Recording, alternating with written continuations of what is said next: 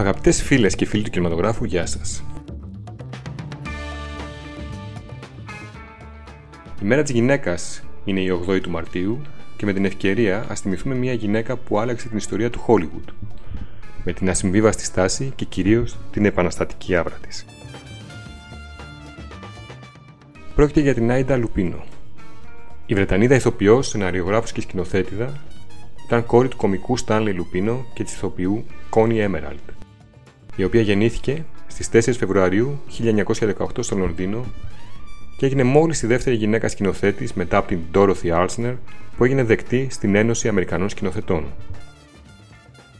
Το πρώτο της ρόλο τον πήρε το 1932, σε ηλικία 14 ετών, τυχαία, όταν ένας παραγωγός απέριψε τη μητέρα της ως μεγάλη για ένα ρόλο στην ταινία Her First Affair και ζήτησε να δοκιμαστεί η κόρη της που δεν είχε καμία σχέση με την υποκριτική μέχρι τότε και απλώς συντρόφευε εκείνη τη μέρα τη μητέρα της στο επαγγελματικό ραντεβού της.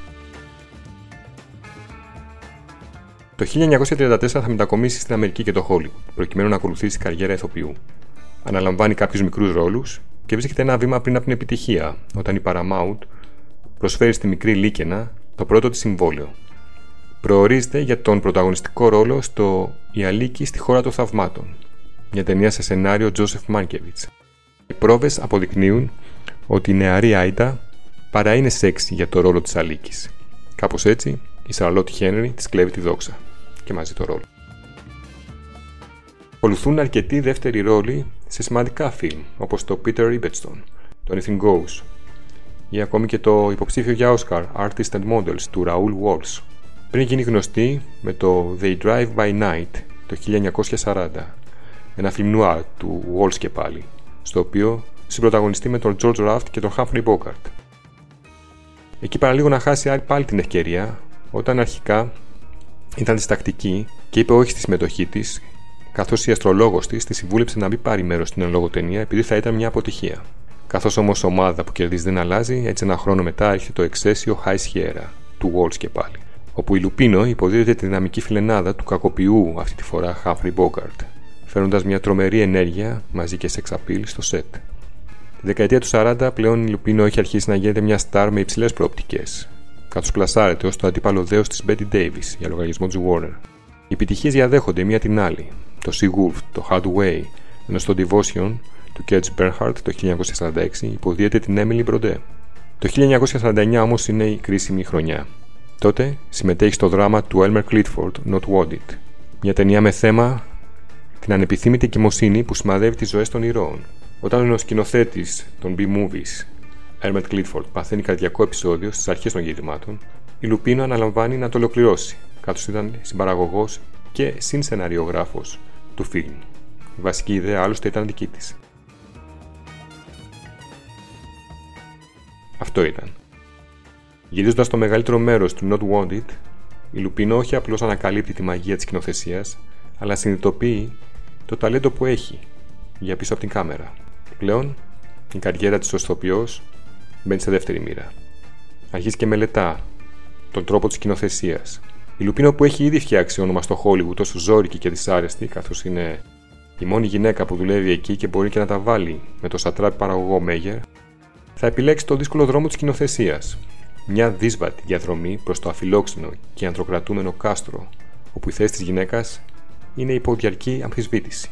Ο Μάρτιν Σκορσέζε αναγνωρίζει την επιρροή της στην απόφασή του να γίνει σκηνοθέτης όταν ήταν νέος και της εκφράζει την αγάπη του μέσα από ένα ντοκιμαντέρ, το πασίγνωστο A Personal Journey, όπου καταγράφει τη δική του λίστα με τα αγαπημένα του, τα best of του σινεμά. Σε αυτό το ντοκιμαντέρ λέει τα παρακάτω λόγια ο Σκορσέζε. Οι ταινίες της Σάιντα Λουπίνο είναι υπέροχα έργα δωματίου, με θέματα προκλητικά και ένα καθαρό στυλ σχεδόν σαν ντοκιμαντέρ που αποτελεί μοναδικό επίτευγμα στην ιστορία του Αμερικανικού σινεμά. Στο Hollywood τη Λουπίνο την έλεγαν Αγγλίδα Τζιν Χάρλοου, αλλά εκείνη προτιμούσε το μητέρα, όπως την αποκαλούσαν στα πλατό. Έκανε φιλμ με την εταιρεία παραγωγής Filmmakers Company, την οποία είχε ιδρύσει με τον άντρα της, Collier Young, το πρώτο της άντρα. Στα φιλμ αυτά σπαράλιαζε όπως μπορούσε τα ταμπού της εποχής. Στην Οργή, το 1950, μιλάει για τον βιασμό με τρόπο που δεν έχει ξανασυμβεί μέχρι τότε στο Αμερικανικό σινεμά. Ενώ στο Ο δολοφόνο τη Λεωφόρου το 1953 φτιάχνει ένα ανεπανάληπτο νουάρ. Είναι το πρώτο που έκανε ποτέ μια γυναίκα στο Hollywood και αφήνει άλλα αλλού στους άντρες συναδέλφους της. Πρόκειται για τη βασισμένη σε αυθεντικά περιστατικά περιπέτεια δύο φίλων που επιστρέφοντας από το ψάρεμα παίρνουν στο αυτοκίνητό τους έναν άγνωστο άντρα που τους κάνει το stop. Ο τελευταίος αποδεικνύεται ψυχοπαθής δολοφόνος και το The Hitchhiker, όπως είναι ο πρωτότυπος τίτλος, αποτελεί ένα τολμηρό και πρωτοποριακό από πολλές απόψεις νουάρ που συνδυάζει άψογα το thriller, το road movie, σε ένα από τα πρώτα δείγματα γραφής, και το κοινωνικό σχολιασμό, με ένα ζώρικο προβληματισμό γύρω από την αφέλεια κάποιων ανθρώπων, η οποία μοιραία θα τιμωρηθεί κάποια στιγμή. Μέσα από την εταιρεία της που της παρέχει όχι μόνο ανεξαρτησία αλλά και φτηνές λύσεις στη διαδικασία παραγωγής των ταινιών της, η Λουπίνο κατευθύνει την ανησυχία της σε παιδεία ατρόμητα μέχρι τότε, που δοκιμάζουν τις αντοχές των Πουριτανών, όπως η διγαμία στο φιλμ The Bicamist, με την Joan Fontaine και τον Edmund O'Brien, και φιλμ που προκαλούν πονοκεφάλους στου θεματοφύλακες του κώδικα Hayes. Ταυτόχρονα απομακρυνόταν παραδειγματικά από τα στάνταρ της mainstream χολιγουντιανή γραφής.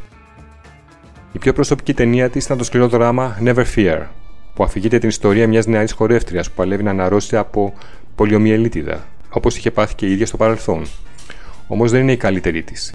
Όπως και η ίδια παραδέχεται στα απομνημονεύματά της, το The Hitchhiker, που σήμερα βρίσκεται στη λίστα με τα καλύτερα νουάρ όλων των εποχών, είναι η κορύφωση της τέχνης της. Η Λουπίνο σκηνοθέτησε μόλις 8 ταινίες, τελευταία της το ανάλαφρο Trouble with Angels, που είχε πάντως εμπορική επιτυχία το 1966, και καμιά ακόμη 35 επεισόδια σε τηλεοπτικές σειρές μεταξύ των οποίων ξεχωρίζουν κάποια από τη ζώνη του λικόφωτο. Είναι μια εποχή που οι γυναίκες ακόμη δεν έχουν βρει τη θέση τους πίσω από την κάμερα. Η ίδια έλεγε πως έχει μέσα της ένα μικρό μαύρο διάβολο με τον οποίο πολεμά διαρκώς. Είχε προβλήματα με το αλκοόλ και την κατάθλιψη. Ενώ οι τίτλοι τέλους στην επεισοδιακή ζωής της έπεσαν το 1995 στο Λο Άντζελε από καρκίνο. Λένε ότι είμαι τρελή, κυκλοθυμική, ασταθής και δυσάρεστη. Ε, λοιπόν, άστου να λένε, το αντέχω. Μόνο ένας άνθρωπος μπορεί να με πληγώσει. Το όνομά του είναι Άιντα Λουπίνο. Αυτή η παραπάνω φράση της είναι αφιερωμένη σε όλες τις γυναίκες. Και κυρίως σε εκείνες που μπορούν σήμερα να κάνουν ελεύθερα σινεμά. Αυτά λοιπόν από μένα. Να είστε όλοι καλά και θα τα ξαναπούμε την επόμενη Πέμπτη.